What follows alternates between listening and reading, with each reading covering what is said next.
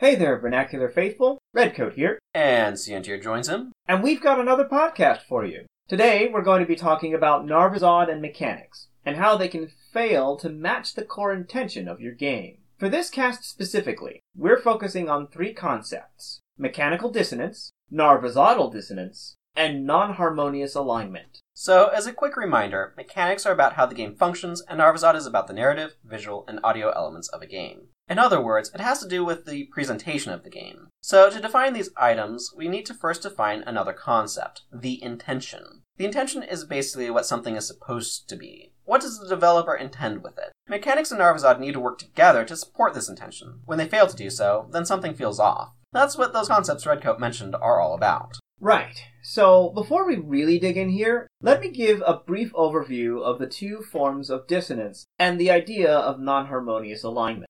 Mechanical dissonance refers to the situation wherein the Narvazod of the game is congruent with its core intention, but some element of the mechanics of the game, or how the game plays, is incongruent with that same core intention. Narvazodal dissonance is the reverse of this, where the mechanics are congruent with the game's core intention, but some element of the Narvazod is incongruent with the aforementioned core intention. Non-harmonious alignment is the tricky one, as both the mechanics and Narvazod are in line with the core intention when considered in a vacuum, i.e. by themselves, but when put together cause an incongruency in the game's core intention. If that stuff doesn't make sense to you, that's okay, because now it's time to get into examples! We're going to start by looking at an example of mechanical dissonance from Pokemon. Specifically, we're going to look at Pokemon Natures. So, Pokemon is a series of games where the player is tasked with catching and cataloging various powerful animals in a fantastical setting. The animals that you encounter in this game are quite varied, not only in species, but also in various individual traits, both physical and otherwise. At least, this is what is presented via much of the game's Narvazod and mechanics, with all sorts of unique descriptions, sound bites, appearances, and abilities associated with them. Yeah, so this brings us specifically to natures, which are supposed to represent an individual Pokemon's personality. There are a whole bunch of them, 25 in all. Here are some examples serious, quiet, modest, adamant, and timid. It seems to us that the intention of natures is being properly presented through these Narvazod elements, given how much effort Game Freak has put into trying to make each Pokemon feel unique. That said, we believe that there is a mechanical dissonance that exists when it comes to how players end up approaching natures due to their mechanical implementation. Each nature in the game has a set of stats that they affect. Specifically, they raise one stat by 10% and lower another stat by 10%.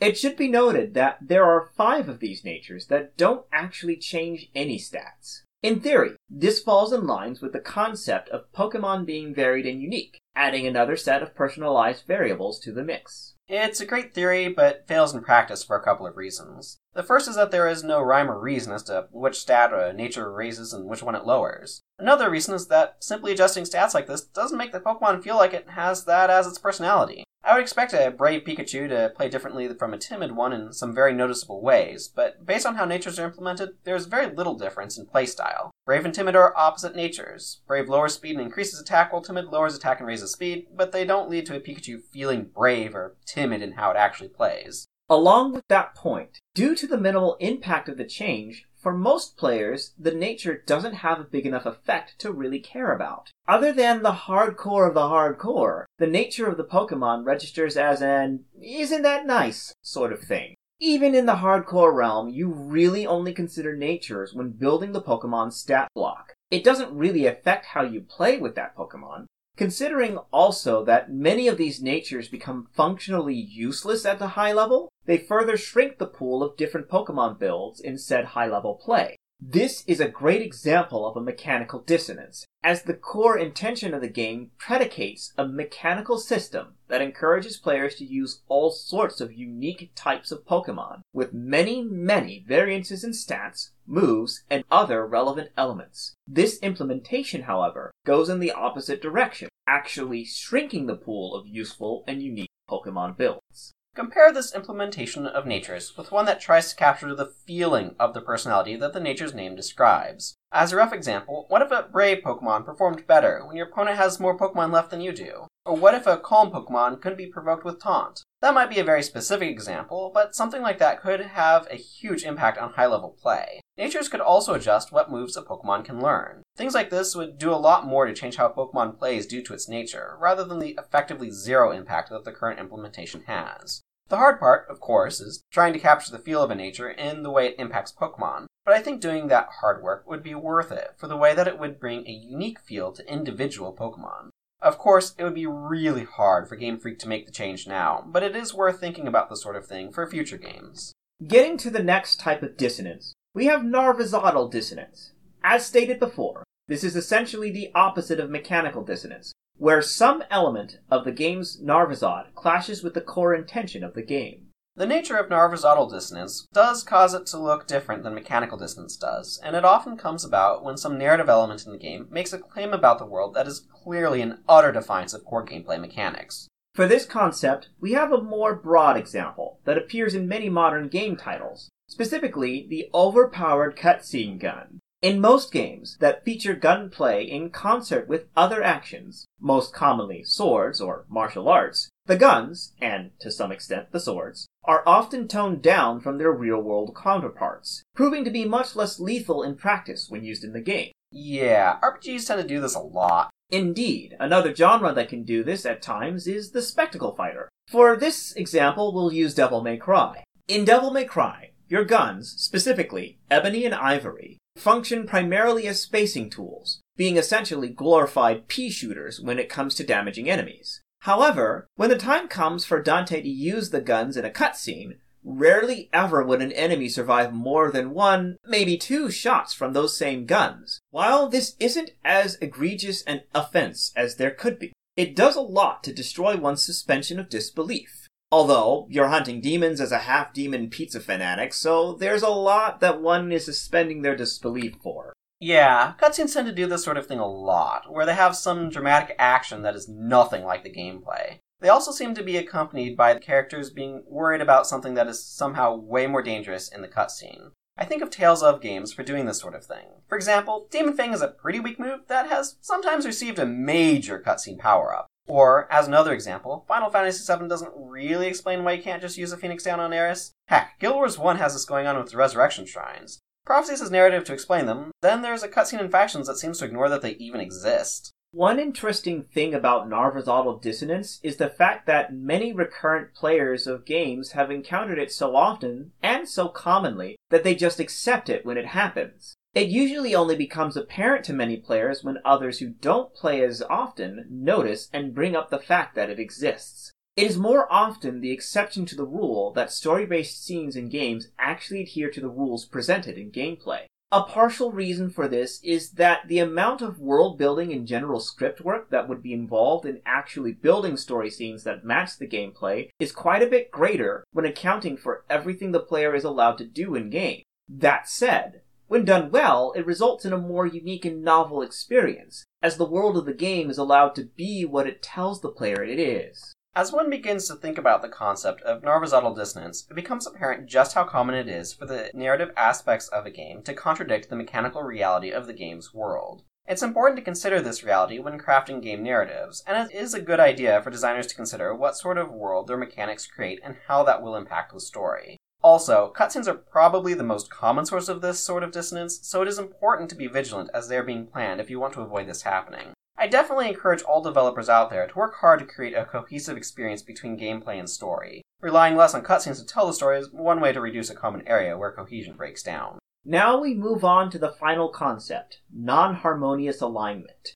This is a tricky one, as the situation is mostly hypothetical, with very few definitive instances of it happening in common gaming history. We happened upon this concept less because we saw instances of it, but more because the ideas of mechanical dissonance and Narvazodal dissonance suggested that non-harmonious alignment, essentially a combination of these two forms of dissonance, existed. Yeah, so what this is, is when both the mechanics and the Narvazod individually are aligned with the intention, but they don't actually work together. Think of it this way. We're looking at the relationship between the intention, Narvazod, and mechanics. When the intention has a bad relationship with Narvazod, but a good one with mechanics, then we have Narvazodal dissonance. When it has a bad relationship with mechanics and a good one with Narvazod, then we have mechanical dissonance. Non-harmonious alignment is when both mechanics and Narvazod have a good relationship with the intention, but a bad relationship with each other. So we dug around a bit in our collective gaming experiences to find an example of this concept in action. And we believe we found one. This comes from the Sega Saturn era, the start of the Sonic racing games, Sonic R. Here, we have a concept that seems to work in theory. Sonic is a super fast character, so it seems natural to put him in a racing game, especially when one considers the fact that both Sonic 2 and Sonic 3 featured racing modes in them. However, an issue arises when attempting to translate the concept of supersonic racing to a 3D medium in a way that ultimately makes sense. On a Narvazod level, the quandary has a sensible solution. It's a Sonic game, and Sonic already goes fast, so all we have to do is make a 3D version of him that is passable for the polygon count that we currently have available. On a mechanical level, there is also what seems to be a sensible solution. It's a racing game, and that genre has been tread many times. So obviously, if we take the implementations that have come before, we should be able to make a passable racer. Yeah, both of those are pretty straightforward. The problem arises when you realize that the Narvazod that most racing games use is based on racing cars, which means they mechanically handle like cars, and the mechanics of most Sonic games are based on running on foot, which handles totally differently from a vehicle. The result of combining car racing mechanics and Sonic Narvazod is therefore a car based racing game where your car looks like Sonic characters. This is very weird, because it basically means Sonic handles like a car, and so while both parts make sense for the intention, they don't work together at all. Voila! A non-harmonious alignment. Yeah, this is probably why they just put everyone in a vehicle in future Sonic themed racing games, effectively making them kart racers. Making a non-harmonious alignment is fairly hard to do when building a game, as usually, you're paying close attention to both the Narvazod and mechanics to see when they clash with each other. However, this sort of clash is likely to be missed when attempting to build a game in an established genre while using an already established Narvazod that isn't normally associated with that genre. As long as you pay attention when merging established genre mechanics with an unrelated established Narvazod, you should be able to avoid creating a non-harmonious alignment. So, to call this podcast to a close, I'm going to put a summary bow on it. Mechanical dissonance makes your Narvazod feel shallow because it lacks mechanical weight behind it. Narvazodal dissonance breaks the believability of your story by wrecking the suspension of disbelief. Non-harmonious alignment makes your game feel weird, like the parts don't jive together. To avoid making any of these mistakes as a designer, one must simply consider how the Narvazod interacts with their mechanics and how the mechanics interact with the Narvazod and if, when combined with each other, they remain in line with the core intention of the game that is being created. And uh, that wraps it up for this week. Tune in next time for a little change of pace as Cientir interviews me about my experiences with the run and gun genre. So until then. This is Cientir, signing off. And this is Redcoat, signing off. Play the games you want to play, boyos.